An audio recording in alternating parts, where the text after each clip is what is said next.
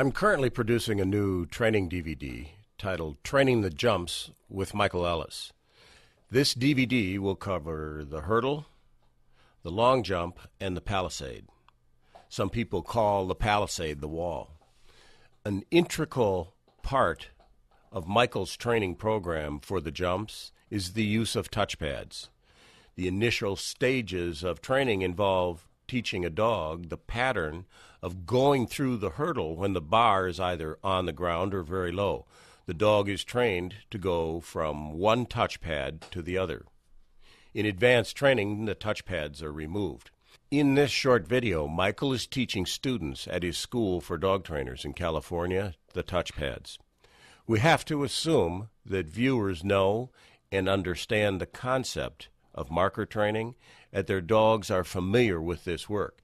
If you don't, you will have to get one of our earlier training DVDs that we've done on Michael's system of dog training.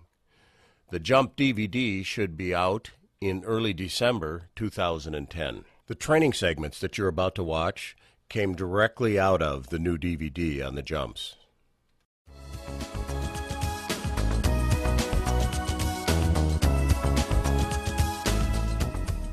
Now, touchpads are such an integral part of Michael's method in teaching the jumps that we felt we had to include the foundation of touchpad training in this jump DVD.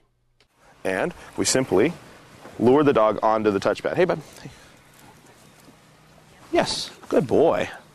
Come here. Yes.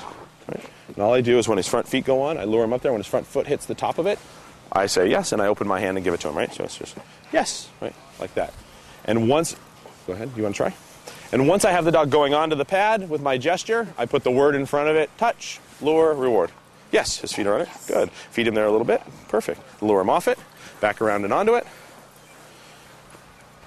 Yes, perfect. Right? Very good. And we use an elevated touchpad. You can see in the beginning, we start with something elevated because I'm luring the dog and the dog's following the lure. And if it's elevated, they can feel when they're on it with their feet. If I start with a flat touchpad, eventually we're going to go to something flat on the ground. But if I start with a carpet square or something flat on the ground, them standing next to it or on it feels the same to them. But this, they know when they're up on it. They, as soon as they hit it, they go, oh, my feet are up on something. So it helps highlight the physical part of it. And then once we get back from it, and I can send them a distance to it, and they'll put their feet on it on their own, that means they're looking at it, going to it, and hitting it with their front feet. Then I can put my flat pad on top of it, they work on the flat pad, then I just take the elevated one away and put the flat pad on the ground. Right? So you just get them to do it. You do it 20 or 30 times until every time you're going like this, he's hopping on there. Then you say touch, lure him on, reward him. Touch, lure him on, reward him. Touch, lure him on, reward him. And then what you'll do is you'll say touch, you'll take a step towards it and you'll stop and see if he goes the rest of the way on his own. Right? So you start the, the gesture, but you don't go the whole way with the gesture. It's exactly like we were talking about in the down and things. You start to abbreviate your gesture. So what started out as this, now becomes this, and then eventually I just say touch and lean that direction. He goes, and then I say touch and don't do anything, and he goes on his own with no physical movement. And he's doing it on the command. Yes. Right? As soon as that foot touches, say yes and feed, right?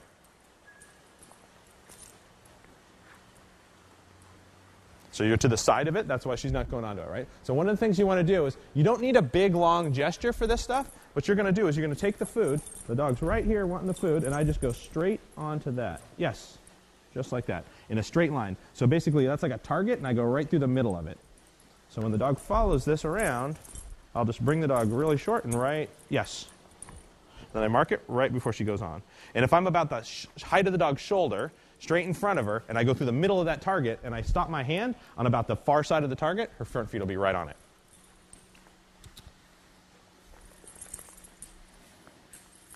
too, too far and too fast. Slow it down, right? So again, same thing, going to kind of go just like this. Nice and slow. Yes. And at first, again, we make all of our gestures nice and slow, right? If I do too fast in the beginning, the dog can't keep up, or I lose control of the thing, right? And our goal here, some, um, our goal here is to be able to manipulate the dog into the position. So slow it all down. Yes, perfect. And then yes and spin off. Good, excellent. Then loop back around and do that again. Yes, perfect.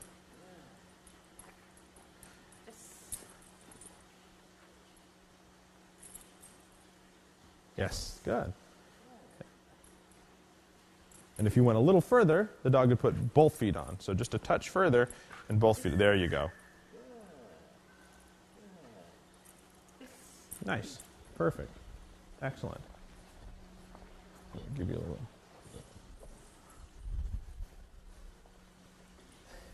Okay, so now let's try the sits. So what you're going to do is just take a piece of food, dog following the piece of food, and then kind of lift it up. Yes, just like that, right? So later on, that's going to be a big problem. So I bring her over here, and I want to do something. I want her to follow that one piece. Hey, baby, where are you? Yes, there you go. She's on there, and I break contact. I, oops, I'm throwing them everywhere, right?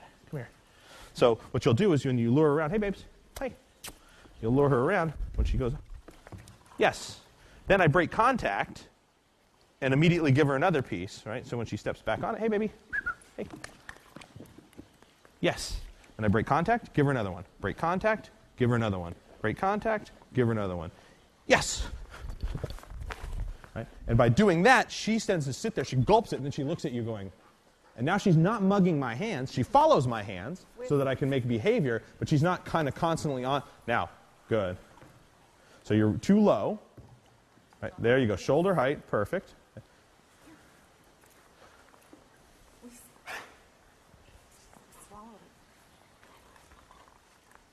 A little too low, right? So again, you're far away, so you're reaching way out. So bring her here. So you've got her right here ready. And then you're going to go straight through the middle and onto it like that, right? Good girl. Hey, babe. So you're just going to go like it's a target. If you're looking at it from above, you're going to go right through the middle of it and stop on the far side. If I get too far away, I'm pulling her off to the side like that, so she's arcing away. So, and a little low, right? Which means it'd be about the height of your dog's shoulders. So however high your dog's back is when they're standing up, that's about how high your hand should be when you're luring this. If I go down too much, then the dog is uh, crouching into a down. And if I'm up too high, they'll tend to overshoot it. Yes, there we go. Perfect. And again, you're feeding her and then saying yes, right? So make sure that if you call her here, say yes and then put, give her the food. Hey! Yay, good girl! Overshot, right?